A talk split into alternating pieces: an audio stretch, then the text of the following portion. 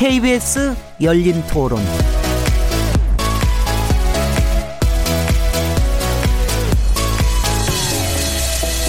안녕하세요. 묻는다 듣는다 통한다. 케이비에스 열린토론 진행자 시민 김진애입니다.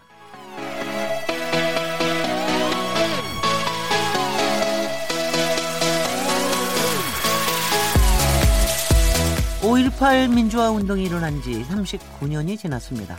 그동안 몇 차례 진행된 지사, 진상조사에도 불구하고 계엄군의 집단 발포 최종 책임자 규명과 처벌 등은 여전히 이루어지지 않고 있습니다. 피해자들은 있지만 가해자의 얼굴은 없는 셈이죠. 그래서 오일팔 민주화운동 진상규명을 위한 특별법이 지난해 통과됐고요. 사실 작년 구월부터 오일팔 진상조사위가 구성돼서 활동하기로 예정돼 있었습니다. 그러나 자유한국당이 추천위원을 확정짓지 못하면서 출범이 늦어졌고 최근 추천한 위원들은 또 적합성 논란에 휩싸여 있습니다. 오늘 케이비에스 열린 토론은 오일팔 진상조사위원회의 과제와 그리고 앞으로의 전망은? 이라는 주제로 최근 논란이 되고 있는 부분들을 중심으로 얘기 나눠보도록 하겠습니다.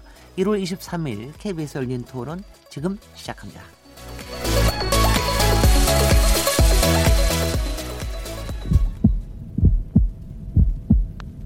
살아있습니다. 토론이 살아있습니다. 살아있는 토론, 케이비에스 열린 토론. 토론은 라디오가 진짜입니다. 진짜 토론, 케이비에스 열린 토론.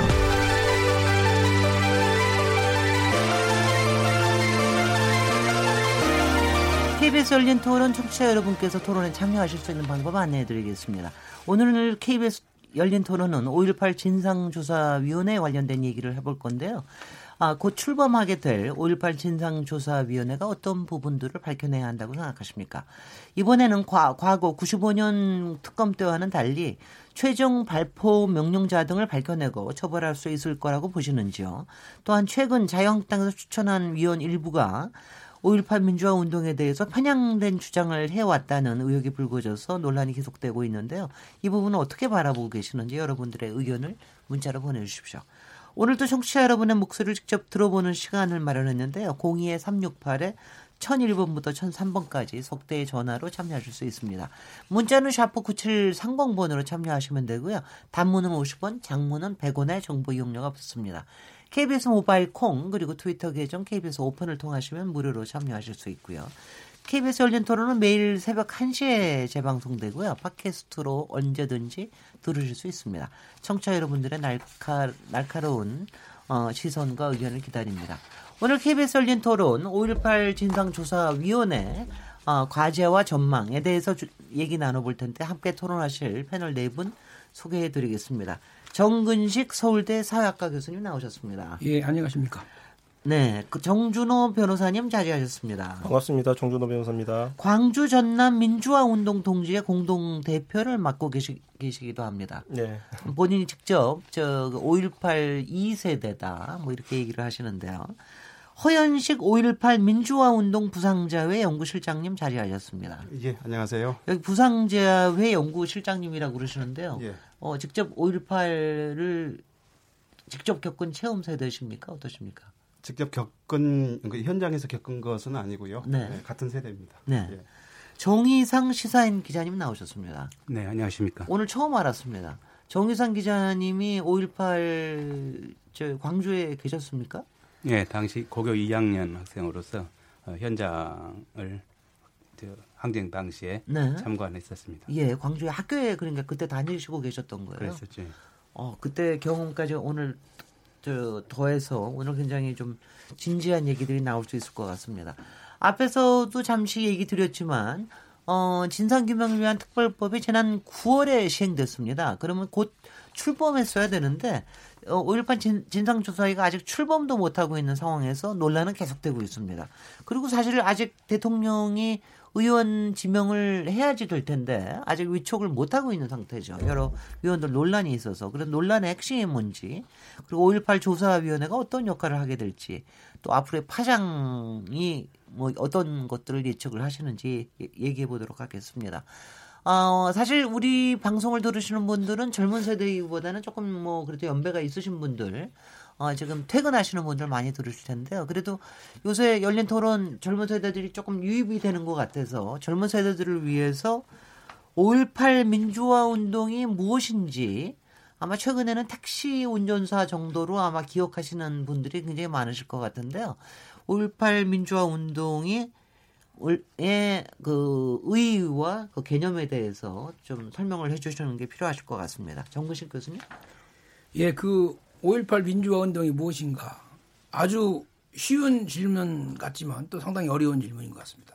좀 더 이 드라이하게 말한다면 네. 천구백팔십 년 오월 십팔일부터 오월 이십칠일까지 광주 및 전남 일원에서 전개된 민주화 및 인간성, 인간적 존엄성을 지키기 위한 시민들의 대규모 항쟁이었다. 이렇게 정의할 수 있을 것 같습니다. 네, 네. 여기에 정의상 기자님 조금 더 어, 저널리스틱하게 좀 저, 정의를 하신다면 어떻게 정의하시겠습니까? 네, 뭐 정의식 교수님께서 방금 이제 말씀해 주신 저는 뭐 기자 입장에서 그냥 축약해서 얘기하면 말씀드리면 한국 민주주의의 시금석이자 바로미터 그리고 살아남은 후세대에게는 민주주의와 관련해서 큰 부채로 지금 남아 있는 네. 예, 그런 그 현대사의 중요한 그 사건이다. 이렇게. 네.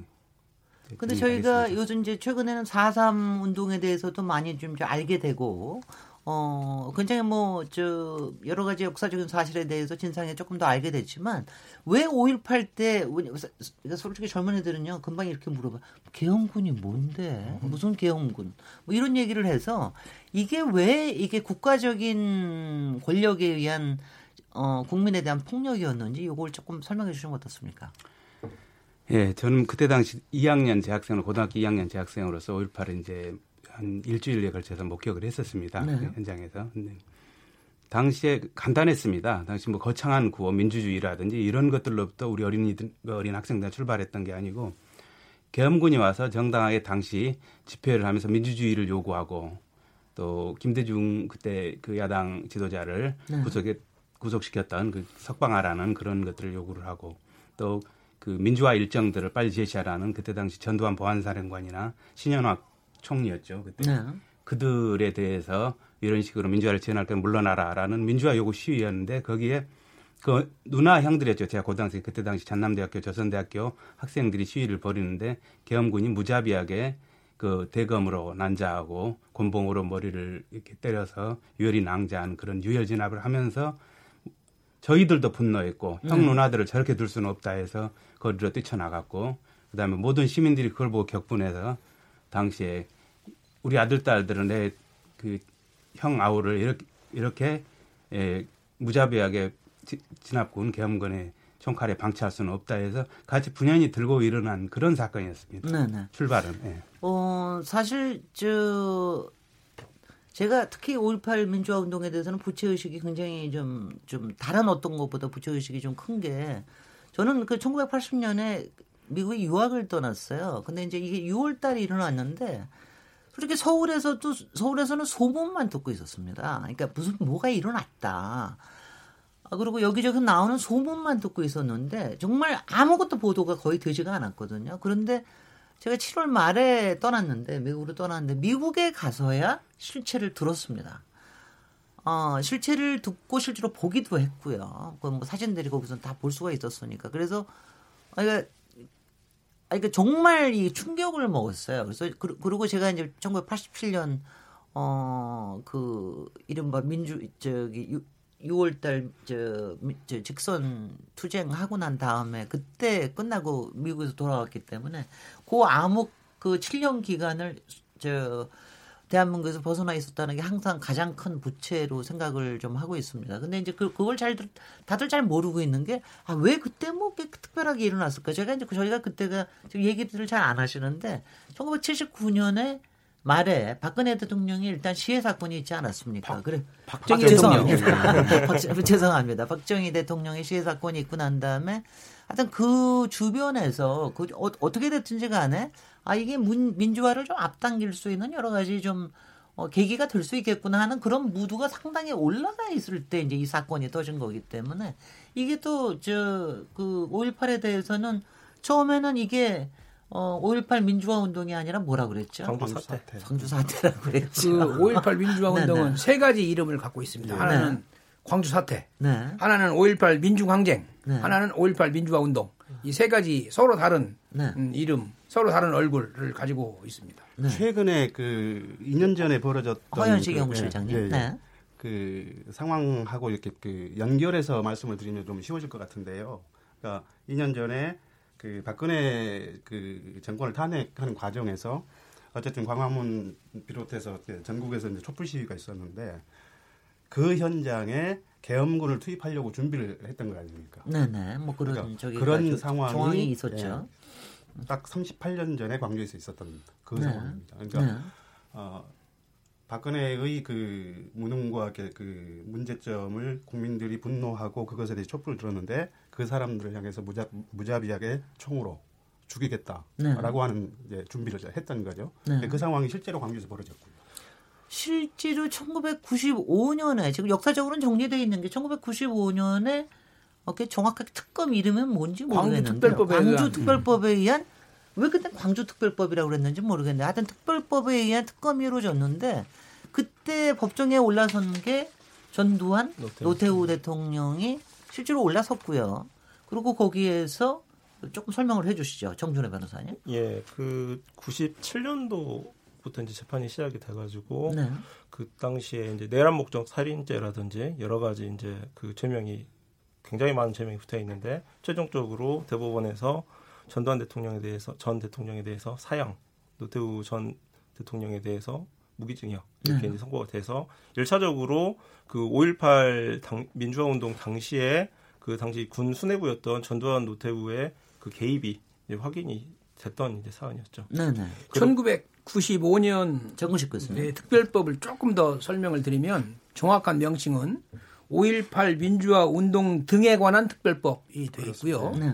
정확히 말하면 오일팔 특별법이라기보다는 오일팔 민주화 운동 등에 관한 특별법이고 네. 이 등이라고 하는 말이 붙어 있는 것은 당시에 신군부 지도자들의 십이 십이에 대한 문제 그리고 대통령 재직 시에 수많은 형태의 부정 축제랄지 이런 문제들을 종합적으로 다룬다는 의미에서 등이라고 하는 말이 붙어 있었고 네. 그 결과로 어 오늘날의 관점에서 보면 오일팔 문제에 대한 본격적인 조사가 미흡하게 된 그런 그 의미와 한계를 갖고 있던 그런 법이었습니다. 그런데 그 어떤 점에서 한계가 좀 있었다고 보시는 거예요? 왜 그러냐면 그 당시에 이 특별법은 십이 십이 사건에 대한 조사 그리고 오일팔에 대한 조사 그리고 비자금 사건 등에 대한 조사를 으흠. 종합적으로 했고 실제로 처벌은 오일팔 당시에 무슨 최종적인 그 발포 명령이랄지 이런 것들을 가지고 처벌을 한 게 아니고 더 정확히 말하면 비자금 부정 축제를 네. 중심으로 해서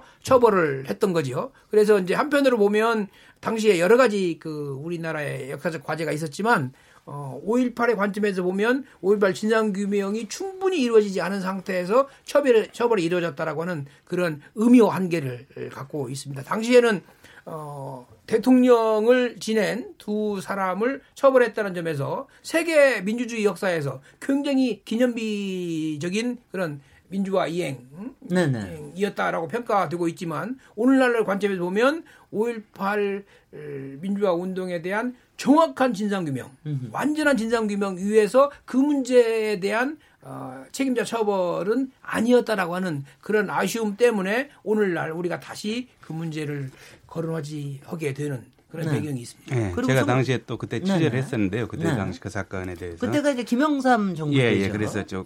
구십칠 년 사월 십칠 일 대법원 확정 판결이 나면서 내란 수괴죄, 내란 목적 살인죄로 유죄가 인정되지 않습니까? 네. 전두환 씨에게.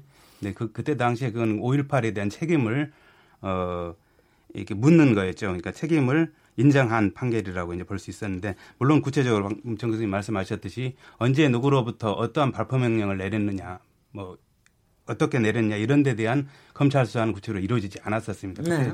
최한 서울중앙지검장을 제가 취재를 했을 때 그런 얘기를 하더라고요. 그러니까 그 전두환에 대한 책임을 오일팔에 대한 책임을 어떻게 해서 지운 거냐라고 물었더니 발포 명령은 포괄적으로 전두환이 책임이 있다는 거다. 뭐 사격 개시 또는 발포하고 현장에서 하는 명령은 소대장이 하는 것이지 그 전에 화기 사용에 대해서 진압하라는 지침 명령이 전두환 그 책임자인 전두환 보안사령관 아래서 하달된 것이기 때문에 발포 책임자라고 보면 된다. 그리고 네. 거기에 따라서 이제 판결이 이루어졌던 걸로 저희는 이제 대법원 판결에서도 그 책임을 묻는, 그러나 발포 명령자가 전두환이다라는 거 적신 판결문에 하지는 않았죠. 그 한계 네. 때문에 지금 이번에 진상조사에 의해서 이 부분에 대해서 보다 더 확대된 조사가 이루어져야 된다고 생각합니다. 네, 그래서 이 시점에서요. 뭐 다들 아시겠지만 또 역사적인 이제 제가 왜냐하면 왜 지금 제가 조금 이걸 얘기를 하냐면 들으시는 분들이 조금 이렇게 전체적인 맥락을 좀 짚어놓고 얘기하시는 게 좋을 것 같아서 그러는데 그 재판에서요. 네네. 네. 그 재판이 가능하도록 맨 처음에 고소 준비, 네. 고소장을 직접 작성하고 이제 고소 실무를 이렇게 총괄 했던 게 사람이 이제 저였는데요. 네. 그때 이제 저희가 그 어, 검찰이 성공한 쿠데타는 처벌할 수 없다. 음. 이 논리로 해서 공소권 없음 결정을 내립니다. 네. 그래서 그것에 이제 항의해서 전국에서 아무튼 그 어, 법대기 교수라든가 변호사들이라든가 이분들이 이제 처음으로 거리로 나와서 이제 투쟁을 하시죠. 그 결과 이제 결국은 그 아까 우리 정근식 교수님께서 말씀하셨던 특별법이 제정이 되고 그 특별법에 따라서 이제 검찰이 다시 자기들이 수사를 해서 어, 기소를 하겠다. 그래서 재수사를 하게 됩니다. 네. 그때 검찰이 재수사를 할 때 저희가 총 어, 광주에서 벌어졌던 그, 그 계엄군의 만행 서른네 가지는 반드시 수사를 하라고 요구를 했었는데요. 네. 그, 그런 부, 부분들이 제대로 수사가 안 이루어진 겁니다. 네, 네. 그러면 이제 이 시점에 좀 여쭤보겠습니다. 그러니까 그때 특검이 있었고 뭐 여러 가지 미진한 부분이 있었으나 이십 년 전에 어, 사실 많은 경우에 저, 이 광주 민주화 운동이라는 것 자체에 대한 어, 그러니까 모든 걸 다 밝혀내지 못해도 상당 부분이 밝혀졌고 이게 민주화 운동이라는 것도 그렇고 또 이제 국민들도 다 같이 이거 이 민주화 운동의 전후 사정에 대해서 이제 좀 다 알게 돼서 그리고 뭐 아시다시피 최근에는 사실 민주화의 성지로 광주에 가, 저, 가게 되고 다들 그걸 알고 있지 않습니까? 그 상당 부분이 이제는 해소가 된 게 아니냐. 어, 이런 생각을 하고 있었는데 다시 지금 오일팔 진상조사위가 다시 구성이 되니까 사실은 조금 국민, 잘 모르시는 국민들은 어, 이게 왜 또 필요한 것이냐. 이 부분에 대해서 조금 확실하게, 그러니까 뭐가 구체적으로 더 진상이 조사가 필요한 것이냐 이걸 좀 얘기해 주십시오. 정근식 교수님. 예, 좀 더 거시적으로 보면 네. 이천팔 년 이후 한국 사회가 보수 정권이 들어서고 정확하게 말하면 민주주의가 후퇴하면서 오일팔 문제에 관한 왜곡이 심해지기 시작했습니다. 왜 우리가 다시 오일팔 진상규명 특별법을 만드느냐. 첫째는 네. 원천적으로 국민들이 알고 싶어하는 또는 광주 시민들이 알고 싶어하는 최종적인 발포 명령과 여러 가지 그 관련된 문제가 네. 충분하지 않다라고 하는 거. 네. 두 번째는 저희들이 책임자 처벌을 했지만 원래 책임자 처벌의 가장 중요한 의의는 본인의 사과와 네. 그걸 통한 어떤 그 정치적 어, 공동체를 만들어가는 합의를 마련하는 건데 문제는 뭐냐면 천구백구십칠 년도에 그 전두환 노태우 처벌 당시에 본인들이 오일팔 문제에 관한 충분한 사과를 한 적이 없습니다. 네. 그래서 엄밀하게 말하면 친군부와 광주 시민은 아직도 화해하지 못했다라고 하는 두 번째 문제가 있고요. 네. 세 번째는 이천팔 년 이후에 계속적으로 오일팔 민주화 운동에 대한 여러 가지 왜곡이 발생을 했습니다. 네, 예컨대 예를 들면 네. 뭐 북한 인민군이 내려온 것이랄지 또는 무슨 뭐 어, 이물리언의 행진곡이라는 노래가 어, 뭐 북한 지도자를 위한 노래랄지 네. 수많은 형태의 모욕이 가해지면서 과거 청산 또는 이행기 정의의 오 대 원칙의 다섯 번째 원칙 즉 어, 기억의 원칙을 갖다가 위배하게 된 거죠. 네. 그러니까 아시다시피 천구백구십삼 년도에 광주 문제 해결 오 원칙이라고 하는 것이 만들어집니다. 네. 그래서 세계사적으로 볼 때 굉장히 중요한 이행기 정의의 원칙이었던 거예요. 일 번 진실, 이 번 책임, 삼 번 배상, 사, 사 번은 명예회복. 명예, 네. 오 번은 기억. 네. 근데 두 번, 진실 문제가 충분하지 않았고 네. 두 번째 책임자 처벌은 이루어졌지만 정면으로 이루어진 게 아니면서 동시에 책임자, 최종적인 책임자가 거기에 대해 사과를 하지 않았다라고 하는 문제. 그다음에 마지막으로 어, 역사적인 그 기억이 음. 재생산되고 음. 다시는 이거 왜곡되면 안 되는데 끊임없이 왜곡이 발생하면서 이 세 가지 이유 때문에 저는 이 오일팔 진상규명특별법과 진상조사위원회가 다시 만들어지게 된 것이다. 이렇게 네. 저는 생각합니다. 조금 더 구체적으로 하면 네. 정의상 기자님 그 이후에 또 새로운 사실들이 드러난 것들이 있죠. 새로운 피해와. 네, 그런 부분도 있고요. 네네. 그거를 그러니까, 조금 더 얘기를 네. 해 주시죠. 그러니까 덧붙여서 말씀드리자면 이제 포괄적으로 구십칠 년 천구백구십칠 년 그 법률적 사실적 관계 판단이 내려졌음에도 불구하고 내란 수괴죄란 내란목적 살인으로서 살인죄로 이제 확정됨으로 내려졌음에도 불구하고 그렇게 정리된 줄 알았는데 그 이 오일팔 범죄 특히 학살 문제에 대해서 그 가해 세력의 수괴랄 전두환 씨가 지난해 회고록을 통해서 책임을 정면으로 부인하고 나서고 또 구체적으로 정, 어떻게 표현을 하셨습니까? 그거를 에, 광주 문제와 관련해서 자기는 책임이 없고 으흠. 나는 역사적 희생자라는 형태로 이런 식으로 네. 이제 부인을 하고 자기는 어떤 그 어, 그런 그 유혈 진압 과정에서 책임 라인 회의에 간 적도 없다는 식으로 이제 부인하는 그런 그리고 이제 폄훼 세력들의 입을 빌어서 마치 북한군 뭐 특수부대가 와서 오일팔을 뭐 일으켰다든지 이런 식의 뉘앙스의 내용들도 담고 그랬었습니다. 네. 예. 그리고 이제 덩달아서 당시 신군부 세력이 폄훼와 역사 왜곡을 주도하는 이제 현실에서 이건 또 국민적 차원과 국가적 차원에서 또 오일팔 유족들을 포함해서 영령들 차원에서 반드시 짚고 넘어야 될 숙제가 다시 숙제로 부각되고 그게 정치적으로나 사회 시민 사회적으로도 이제 절실한 그 숙제 풀어야 된다는 그 요구에 의해서. 이렇게 온 걸로 그렇게 이해를 하고 있습니다. 조금만 더 구체적인 네. 것도 얘기해 주시죠. 그 다음에 사실들이 더 나타난 것들이 있죠. 의혹들이. 지금 뭐 이제 그 저기 뭐야. 광주, 예, 전두환 재판 관련된 회고록 관련된 말씀을 해 주셨으니까 좀 말씀을 드리고 싶은데요. 광주에서 지금 제가 변호사 생활을 하고 있는데 한 달에 한 번씩 광주 법원 앞이 굉장히 시끄러운 날이 있습니다. 네. 지금 그 전두환 씨가 그 광주에 이제 조비오 신부님이 지금 작고하신 그 분의 이제 명예를 훼손해가지고 사자 명예훼손으로 지금 형사 재판을 받고 계신데요. 그렇죠. 그 재판에 나오느냐 안 나오느냐, 나올 음. 수 있느냐 없느냐 이걸 가지고 음. 그 재판 날이 될 때마다 광, 굉장히 그 광주 법원이 있는 지산동이 시끌시끌합니다. 그런데 네. 거기에 대해서도 이제 아까 말씀하신 것처럼 그 돌아가신 분들의 명예를 훼손을 하고 있음에도 불구하고 거기에 대해서 자기는 책임이 없고 자기는 잘못이 없고. 돌아가신 분들이 오히려 문제다 이렇게 얘기를 하고 있는 상황이기 때문에 네.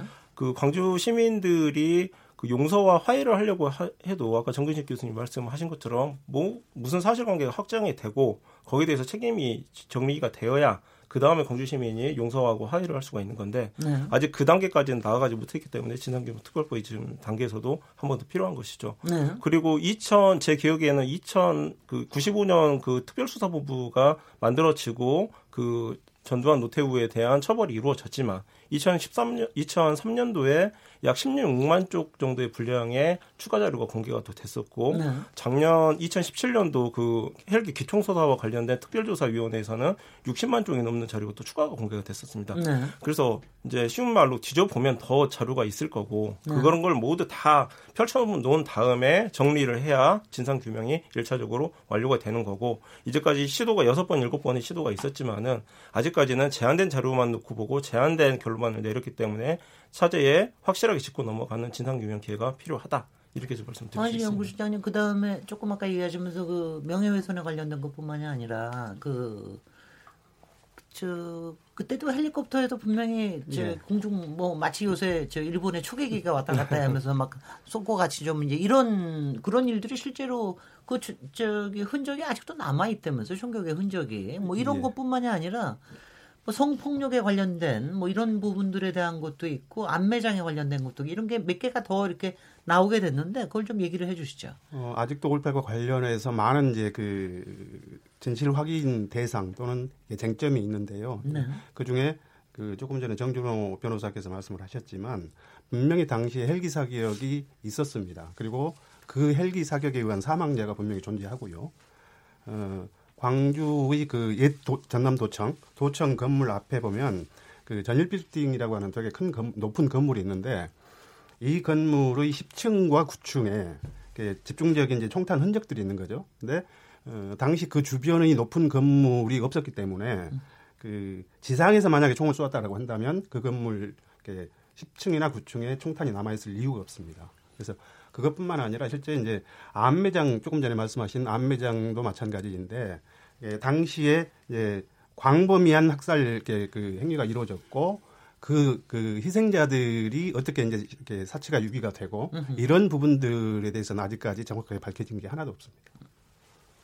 여기 여성이 없어서 그런지 저기 성폭력에 대한 증언이나 이런 거에 대해서는 얘기를 안 해주시나요? 어, 그 부분은 네네. 조금 더 이렇게 보태서 네네. 말씀을 드리면요. 네, 허연식 연구실. 최근에 이제 국방부에서 이제 공식적으로 사과를 했죠. 국방부 음. 장관이 어, 정부 합동 조사에 의해서 그 열일곱 명의 그 성폭 성폭력 네. 피해자들이 확인이 됐고요. 네. 또 하나 중요한 것은 이제 그때 당시 사망자의 검시서를 보면 사망자 중에 사망 원인이 에, 군인들의 대검에 의해서 가슴이 그, 그 유린되는 음흠. 이런 사건들이 실제로 존재를 했습니다. 그러니까 그런 부분들에 대해서 이, 이 차제에 명확하게 밝히는 것, 이게 중요하겠죠.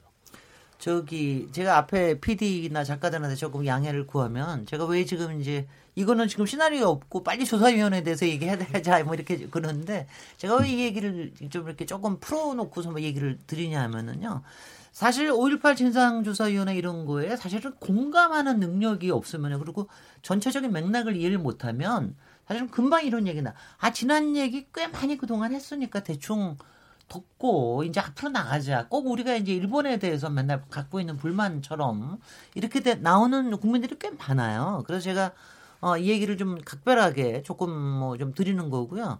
제가 또, 저, 제가 요새 이거에 굉장히 아파하는 게 뭐냐면은, 여러분도 아마 잘 아시다시피 외국에 굉장히 유명한 상을 탄, 문학상을 탄 한강이라는 작가가 있습니다.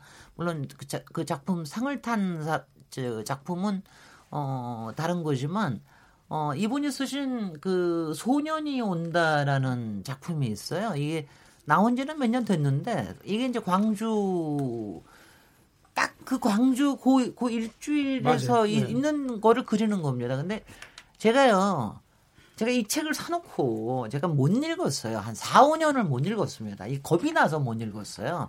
그러니까 이거를 읽을 자신이 없더라고요. 그런데 그렇게 길지 않은 책인데 이거를 어, 몇 달 전에 읽었습니다. 정말, 정말 몇 달 전에 저, 저 여러분들도 꼭 읽기를 바랍니다. 굉장히 아프지만 어, 절대로 이런 아픔에 되니까, 우리가 폭력을 당할 때 여러 가지가 있지만, 그러니까 우리가 믿어야 되는 국가에 대해서, 국가의 폭력에 대해서 그냥 무참하게 당할 때의 이 그 절망감이라고 하는 게 얼마나 큰 건지, 그 한강 작가의 소년이 온다를 꼭 좀 들어보셨, 읽어보셨으면 좋겠어요. 그래서 제가 그 얘기를 드리고요. 아마 그걸 보시면 왜 이게 진상이라든가 또 이게 하나하나의 아픔들 같은 게, 왜냐하면 거기서 계속 얘기하는 게 뭐냐면은, 아픔이라고 하는 거는 사과를 받, 받고 그걸 얘기를 할 수 있어야 이게 풀어질 수 있는 건데, 이게 풀어지질 못하는 겁니다. 그러니까 그거를 풀어야 되기 때문에, 그래서 진실이라는 게 필요하다.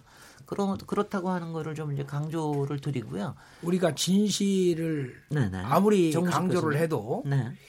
민주화 시대에 살고 있는 젊은 청년들은, 청소년들은 민주화 시대가 아니었던 그런 시대의 그 분위기를 쉽게 이해하기가 어렵습니다. 한 번도 같아요.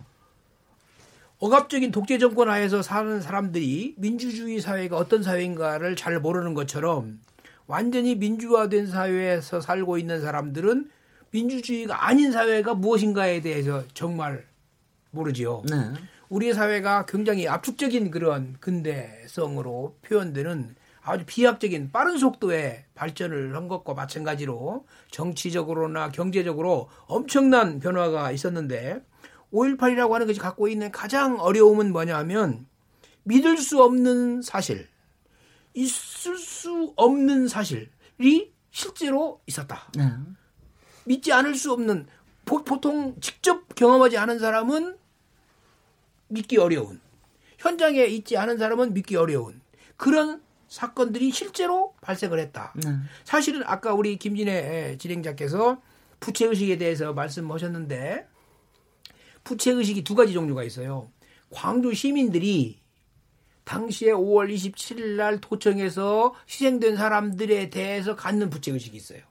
왜 우리가 당신들을 지켜주지 못했을까? 아, 예, 그럴 것 같습니다. 두 번째는 광주 이외에 민주주의나 평화나 인권을 사랑하는 국민들이 우리가 왜 그때 광주를 제대로 몰랐을까라고 음. 하는 그런 부채의식이, 부채의식이 있는 거거든요. 그렇습니다. 이 이중적인 부채의식이 어떻게 보면 한국 사회가 민주주의 사회로 나아가는 핵심적인 원동력이었는데 그걸 아무리 설명하더라도 실제로 민주주의가 아니었던 군세독재 실험했던 그런 시대에 살고 있는 그런 사회를 젊은 청소년들이 이해하기가 너무너무 어려운 거죠. 그런 겁니다. 네. 네. 그런 어려움이 이 세대 간 어떤 교육이나 토론이나 이런 걸 통해서 이루어지고 그게 말 그대로 공감이 쉽게 이루어질 수 있는 사회가 되어야 하는데 그것이 굉장히 어렵게 되었다. 이게 이제 우리로 하여금 굉장히 곤혹스러워하게 하는 네. 그런 원인일 수도 있겠습니다. 그 앞에 제가 소개한 한강 작가는요.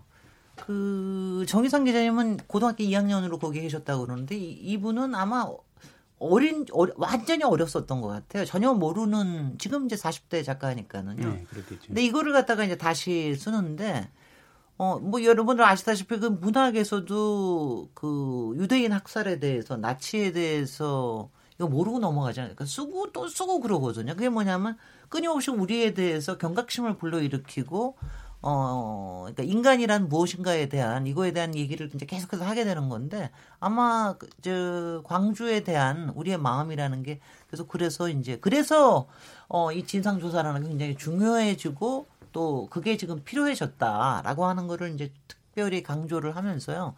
지금 이게 근데 이제 또 하나 신기한 거는 어떻게 이 특별법이 작년 구월 달에 통과가 되지 않았습니까? 근데 이 지금 여러 가지 자유한국당이 인사 추천을 하는데 이렇게 어렵거나 그런 거 보면은 굉장히 이 특별법을 만들기도 굉장히 어려웠을 것 같은데 어쩌다가 특별법이 통과가 됐습니까? 이거는 혹시 혹시 아십니까? 예, 그 허연식 연구실장님. 예, 이번 특별법은 이제 그 작년 이월 달에 이제 제정이 됐고요. 이월 달에. 예, 예, 그리고 이제 시행이 이제 그 법에서 작년 구월 십사일부터 이제 시행이 들어가는데. 네. 예.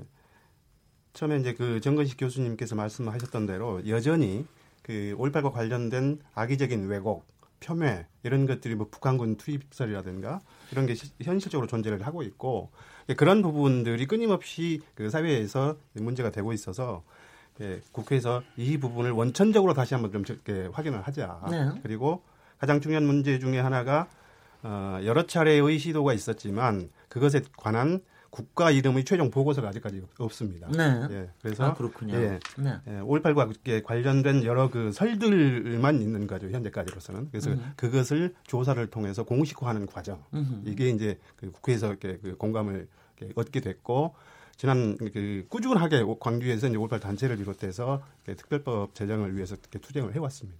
혹시 그 작년에 이월 달이라고 그러면 이천십팔년 이월 달이니까 어 그 저기 문재인 정부 아직 일 년도 아직 안 됐을 때인데 당시에 여야 합의로 통과가 됐습니까? 어떻게 됐습니까? 예, 그렇습니다. 여야 그러니까 저기 자유한국당도 합의를 한 거네요. 예, 그렇습니다. 그 저 투표에도 참여를 했고요. 예. 그러니까 굉장히 적극적으로 참여를 하려고 그랬던 것 같은데. 원래는 그 진상 그 조사위원회에 관한 초안이 네.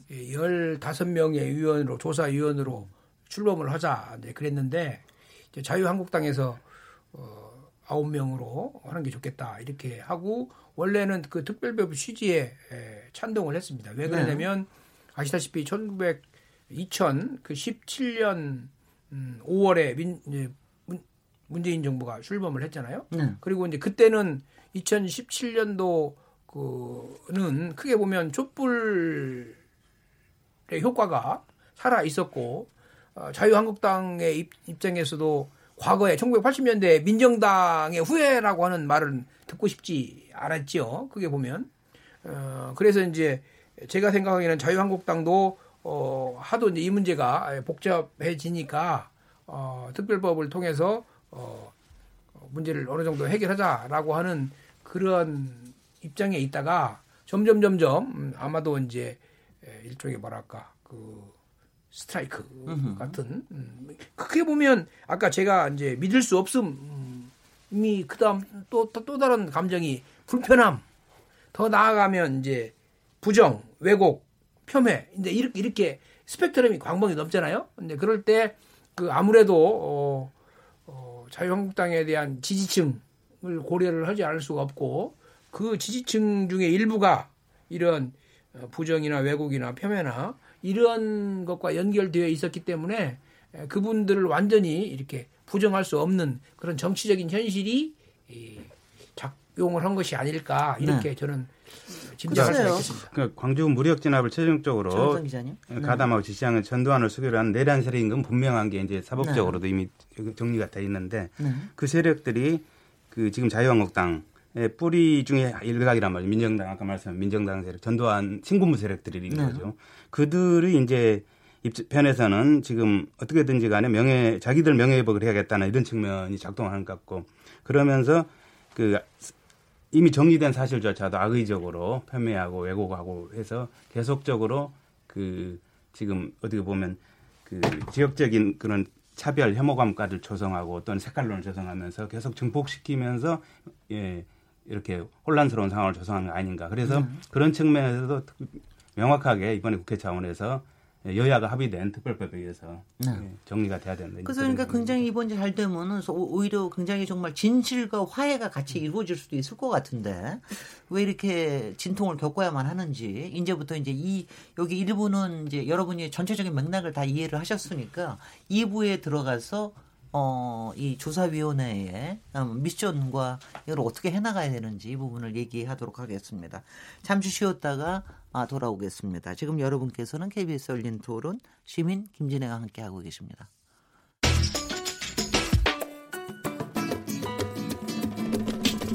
묻는다, 듣는다, 통한다. 케이비에스 열린 토론. 듣고 계신 청취자 여러분 감사드립니다. 들으면서 답답한 부분은 없으신가요? 궁금한 점은요? 그렇다면 함께 토론에 참여하시죠. 유료 문자 샵 구칠삼공을 이용하시면 됩니다. 단문은 오십 원, 장문은 백 원의 정보 이용료가 있습니다. 스마트폰 어플리케이션 케이비에스 모바일 콩을 통해서도 무료로 참여하실 수 있습니다. 케이비에스 열린 토론은 언제나 열려 있습니다. 듣고 계신 케이비에스 열린 토론은 매일 밤 한 시에 재방송됩니다. 그 오일팔을 사태를 일으킨 사람들이 거짓말하고 인정을 안 하니까 조사를 한다면 누가 기획을 했으며 이런 것들을 밝혀줘야죠. 민의가 필요한 부분은 중립적인 인사들을 선택하는 게 낫지 않겠느냐. 국민들이 다 수긍하도록 지금 자기 사람을 선택해 자기 편의대로 해결해버리면 인정을 안 할 거 아니에요. 그러면 자꾸 이렇게 마찰만 생기고. 뭐 피해자는 있는데 가해자가 없는 상황이니까 그거에 대해서 정확히 사과를 하고 책임을 정확히 져야 될 것 같아요. 이혼 구성이 쉽지는 않겠죠. 왜냐하면 서로 입장이 있으니까. 근데 너무 적대적인 사람들끼리 하면은 분쟁이 계속 야기가 되고 결국은 원래 하려고 했던 목적에 맞지는 않은 것 같아요. 그래서 하급 지휘관들에 대해서 뭐 지금 처벌을 하자는 건 아닌 것 같고요. 전두환이라는 사람이 실제로 뭐 명령을 했는지 여부나 뭐 헬기 사격, 그게 주가 아닐까 싶어요. 여태까지 광주항쟁에서 보여줬었던 그런 역사가 현실이 분명히 있음에도 불구하고 말도 안 되는 주장을 펼치고 있는 거잖아요. 그런 사람을 위원으로 위촉한다는 거는 객관적이지 않은 그 위촉이라고 생각을 하고, 위원회가 꾸려진다면 아무래도 광주항쟁이 정확하게 어떤 수순에 의해서 진행이 됐는지 전반적인 과정을 밝혀내는 것, 이런 과정들이 필요하다고 생각합니다. 네. 아, 여러분 시민들 목소리 들으셨죠? 케이비에스 열린 토론 오일팔 진상조사위원회의 과제와 전망에 대해서 오늘 토론하고 있는데요. 여러 문자들을 많이 주셨습니다. 청취자 의견을 좀 들어보도록 하겠습니다. 정희진 문자캐스터. 네, 안녕하십니까. 문자캐스터 정의진입니다. 케이비에스 열린 토론, 오늘 주제는 오일팔 진상조사위원회 과제와 전망은인데요. 청취자 여러분들이 보내주신 문자 소개해드리도록 하겠습니다. 네, 먼저 콩으로 너글파파 아이디 쓰시는 분. 군은 명령에 움직입니다. 그랬다면 최종 명령자가 책임을 져야 한다고 봅니다. 이번에는 최종 명령자를 밝힐 수 있게 되길 바랍니다. 라는 의견 주셨고요. 휴대폰 뒷번호 칠삼공오 번 쓰시는 분. 과거 김대중 노무현 정권 십 년 집권 기간에는 제대로 된 진상조사가 이루어지지 못했는지도 궁금합니다. 결정적 증거가 없는 것 아닐까 하는 생각도 듭니다. 라고 보내주셨네요. 휴대폰 뒷번호 공일팔일 번 쓰시는 분. 일부 성향이 같은 사람들 의견만으로 오일팔 조사위를 구성하지 말고 성향이 다른 사람들로 구성해서 논란이 되는 부분들에 대해 정확히 짚고 가야 한다고 봅니다. 휴대폰 뒷번호 공사사사 번 쓰시는 분. 오일팔 광주민주화운동 당시 피해만 강조할 게 아니라 왜 일어났고 원인이 무엇인지도 궁금했는데 그 부분에 대해 얘기해 주셔서 잘 듣고 있습니다. 광주 시민들의 총기 탈취에 대한 부분 얘기도 들었는데 그 부분에 대해서는 어떻게 생각하시는지 궁금합니다. 루머인가요? 라고 질문해 주셨고요. 휴대폰 뒷번호 사오팔팔번 쓰시는 분. 길에서 우연히 버린 책을 주워왔는데 소년이 온다였어요. 보며 얼마나 울었는지 내가 거기 있었다면 어떻게 했을까 생각하니 미안하고 고맙더라고요. 네, 마지막 휴대폰 뒷번호 팔육칠이번 쓰시는 분. 일부의 주장처럼 북한군 특수부대 두 개 대대가 침투했었다면 그렇게 침투하도록 경계에 실패한 군 지휘관에게 책임은 물었는지가 나와야 할 텐데 그런 얘기는 나오지 않더군요. 북한군 침투를 주장하는 사람들에게 어떻게 설명하시는지 패널들의 생각도 궁금합니다. 라고 해주셨습니다. 네, 케이비에스 열린토론, 지금 방송을 듣고 계신 청취자 모두가 시민논객입니다. 계속해서 참여를 원하시는 분들은 공이삼육팔에 공일번부터 공삼번으로 전화주시면 됩니다. 문자는 샵 구칠삼공으로 참여하실 수 있고요. 단문은 오십원, 장문은 백원의 정보 이용료가 붙습니다. 케이비에스 콩, 트위터 계정 케이비에스 오픈을 통해서도 무료로 참여하실 수 있습니다. 청취자 여러분들의 날카로운 시선과 의견 기다립니다. 지금까지 문자캐스터 정희진이었습니다. 네, 어, 역시 참 굉장히 샤프하게 질문도 하시고 어, 의견도 주시고 그러는데 이걸 다 얘기하시면 그러니까 제가 좀 질문을 드리겠습니다. 이, 이, 이게 굉장히 있는데 김대중 노무현 정권 십년 집권, 집권 기간에도 진상조사가 제대로 이루어지지 못했는지 결정적 증거가 없는 거 아닌지 이거에 대해서는 혹시 어느 분이 좀 답해 주시겠습니까? 예, 제가 말씀 좀 드리겠습니다. 예. 어, 그 기간, 그러니까 김대중 정부와 노무현 정부 시절에 이제 국방부 과거사 진상조사위원회라고 하는 게 구성이 돼서 활동이 있었습니다. 그런데 당시만 하더라도 어, 군, 군 이쪽에서는 그 관련된 자료 또는 그 원천적으로 당시에 맞게 그 생산되었던 각종 보고서라든가 작전 상황 일지라든가 이런 부분들에 관한 자료를 내놓지 않았었죠. 그러니까 범정부적인, 특히 이제 국방부를 중심으로 하는 네. 국, 뭐 기무사라든가 그다음에 음. 국가정보원이라든가 이런 데서 가지고 있는 자료들을 제대로 공개를 하지 않으니까 이 그 삼십팔년 전의 사건을 추적하는데 대단히 어려움이 많을 수밖에 없었죠. 그래서 근데 여지, 이번에도 국정원 자료는 별로 보, 볼 수가 없다면서요? 예, 아직도 그, 그런 상황입니다. 어, 그렇다고 그렇다 그러면 어떨지는 모르겠습니다. 그래서 더군다나 이번 진상조사회가 상당히 필요하다. 그 다음에 이것도 좀 과거에 대한 것 같다. 어, 오늘 여러 가지 앞 전후 좌우를 얘기해줘서 굉장히 잘 듣고 계시다는 얘기했는데 광주 시민들이 총기, 총기 탈취에 대한 부분 얘기도 들었는데 이건 어떻게 생각하시는지 이게 루머이기만 한지 루머 아닙니다 이거 루머 네, 아니죠? 아, 아닙니다. 네. 확실하게 그... 소년이 온다 해도 잘 써 있는데요. 얘기해 주십시오. 정근식 교수님. 예, 천구백팔십년 네. 오월로 돌아가면 네. 어, 계엄군이 시민들에 대해서 총을 사용한 즉 발포를 하기 시작한 것은 오월 이십일 밤 열시 열한시 무렵에 무렵이었습니다. 네. 당주, 당시에 광주역 부근에서 시위대와 계엄군이 대치하고 있었고 그때 굉장히 이 계엄군이 시민들의 강력한 항의에 부딪혀 있었고 그 당시에 산발적인 그런 그 총격이 있었고 시, 사망자가 발생을 했습니다. 오늘날 음. 문제가 되고 있는 중요한 그 집단 발포는 오월 이십일일 오후 한시 무렵에 도청 앞에서 네. 백주 대낮에 동시에 있었죠. 당시에 이제 그 계엄군은 집 자위 자위권이라고 하는 이름으로 자위권 발동이라고 하는 이름으로 어, 암묵적으로 어, 총을 사용하고 발포를 할 수 있도록 했지만 구체적으로 어, 발포 명령이 있어야. 아, 집단 발포가 가능한 거거든요. 그렇겠죠. 그것에 관해서 어, 일부 자료에 의하면 발포 명령이 있었는가 없었는가에 관한 계엄군끼리의 그 이야기가 있었다. 뭐 그런 논의가 있지만 음흠. 구체적인 자료로 어, 발포 명령이 어떤 소론을 타고 내려왔는지에 대해서 아직 발표 밝혀진 바가 없습니다. 없죠.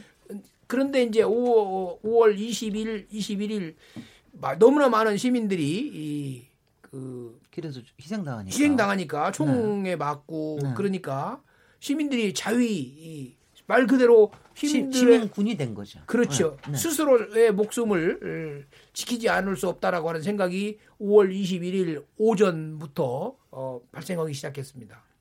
그래서 오월 이십일일 오후 세 시, 네 시경에 이르면 즉 어, 계엄군의 집단 발표가 있은 다음에는 상당한 정도의 에, 무장이 이루어졌지만 실제로 그 무장 상태라고 하는 것이 현역 군인들과의 그 어떤 그 본격적인 전투를 할 수 있는 건 아니고요. 네. 상당한 부분은 상징적인 그런 무장, 으흠. 또 상당한 부분은 어, 자위적인 그런 무장, 그런 정도 수준이라고 저는 생각을 음. 합니다. 물론 이제 일부에서 뭐 그 기관총이랄지 또는 뭐 다이너마이트랄지 이런 것들이 동원되기도 했지만 에, 어, 실제로 그 시민군 시민들의 무장은 그냥 가공 적인 이야기가 아니라 실제 현실이었다 이렇게 네네. 확실히 얘기할 수가 있습니다. 네, 이게 아마 음. 영화 택시 운전사에 음. 굉장히 잘 나오죠. 그 저 음. 그때 그 저 사진을 찍은 사, 기자 독일 기자 유일하게 음. 네, 네, 유일하게 여기 들어가서 사, 사진을 찍어, 찍었던 기자가 음. 뭐 여러 가지 신고를 또 남겨놨죠. 정의상 기자님, 예, 예, 제가 그, 예, 제가 오월 십팔일부터 이십사일까지 광주 시내 곳곳을 오가면 이제 계엄군의 만행과 그다음에 시민들이 희생돼서 태극기에 시체 덮여가지고 이렇게 들어 싣고 가고 밤새 이제 시민들이 뒤따르면서 계엄군 물러날 거, 그다음에 네. 학살 책임자 전두환에 대해 구체적으로 그 전두환 지칭하면서 책임질 거 이런 것들을 이제 요구하는 구호를 외치고 그랬었는데요. 그걸 이제 고등학생 이 학년 때 당시 지켜봤었는데 저도 이제 그 과정에서 저는 최초 발포 현장이었다는 광주역에서 발포하던 시간이 있었습니다. 역에서는 네. 약 삼 킬로미터 떨어진 그 공설운동장 쪽, 광주 임동 쪽, 공설운동장 쪽에 있었는데 이제 총소리를 들은 거죠. 네. 그러면서 이제 저는 어린 학생이었기 때문에 이제 피신을 했는데 네. 그때 이제 총을 쏘았다는 것 그리고 사람들이 죽었다라는 얘기들이 소문이 돌면서 시민들이 더 격앙됐습니다. 으흠. 그리고 이제 그 다음 날 집단 발포 상황은 집단 발포가 있었는지는 몰랐는데 도청 앞에서 총에 많이 죽었다라고 하면서 그 시신들이 그 리어카나 트럭에 실려서 이제 이렇게 그리고 밤새 태극기 덮고 네. 이렇게 계엄군에 대해 책임을 묻고 물러가라는 아주 격앙된 분위기였죠. 그런데 그렇다 할지라도 당시 제가 봤을 때는 격앙된 분위기에서 그때 광 고등학교 있었던 광천동 외곽 쪽이었는데 거기 아시아 자동차 공장이라는 이런 그, 그 산업 시설들이 있었거든요.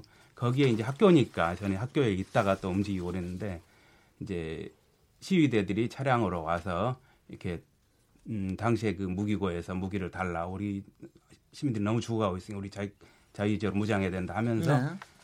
그 총을 나누어서 이제 들고 물론 그 사람들은 당시에 이제 예비군이라는 총을 사용할 줄 아는 사람들이었어요. 그래서 계엄군에게 더 이상 희생을 못하고 무력 시위를 한다 막는다고 계엄군하고 대치하는 거, 한 곳으로 그 차를 타고 총을 들고 이제 가던 장면들을 목격하고 가는 과정에서 저희가 이제 뒤따라서 가보니까 길 가운데 환하게 사람의 이제 그, 그 총 맞은 그, 그 사람에게 나온 시신이 치워졌고 부상자의 음. 치워졌고 웅덩이처럼 거의 아스팔트에 피들도 목격하고 그러면서 굉장히 저 어린 마음에 학생이었죠. 굉장히 비참하고 그런 분위기면서 한편으로도 또 그 상황에서도 사람들이 격앙돼 흥분됐어도 이 어떤 그 평화가 깨졌다나 질서가 깨져 파괴되고 약탈한 이런 건 흔적은 전혀 없었습니다. 예. 밤새 저기를 시위를 해도 일단 격앙된 대상은 그 학살 가해자라는 이제 발포 가해자인 계엄군과 전두환을 상대로 해서 했지 그 뭐 그런 상황에 대해서 무법 편지가 되거나 그러지는 않았습니다. 좀 어린 마음에도 성스럽다라는 네. 느낌은 좀 들었었죠. 오늘 네. 이 얘기 나오는 거 보니까는요. 오늘은 이제 다 광주에서도 오셨고 또 오일팔 이 민주화 운동에서 상당히 이제 진상 규명이 필요하다는 쪽에서 나와서 왜 반대하는 사람들도 얘기 여기 같이 불러서 같이 얘기해야 되는 거 아니냐.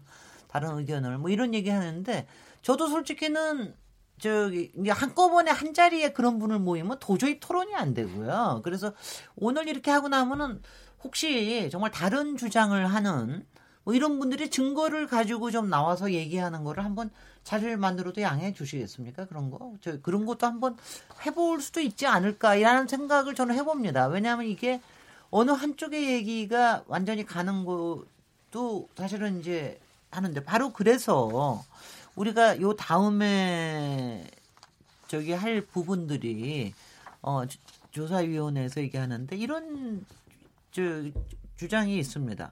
성향이 같은 사람들 의견만으로 오일팔 조사위를 구성하지 말고 성향이 다른 사람들로 구성해서 논란이 되는 부분들에 정확히 짚고 넘어가야 되는 게 아니냐. 아까 이런 의견을 가지신 분이 있었는데 이런 부분에서는 혹시 어떻게 생각하십니까?